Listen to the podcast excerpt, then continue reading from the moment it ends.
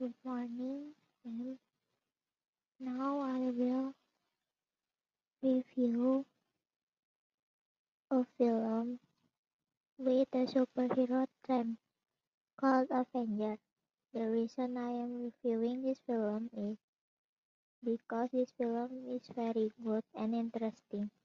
In this film, there are several main roles, such as Thor, Hawkeye, Widow, Captain America, Hulk, Iron Man, and many more.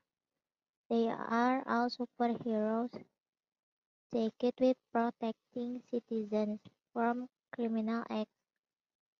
Initially, there were not many crimes, but suddenly a god named Loki descends to rule the earth.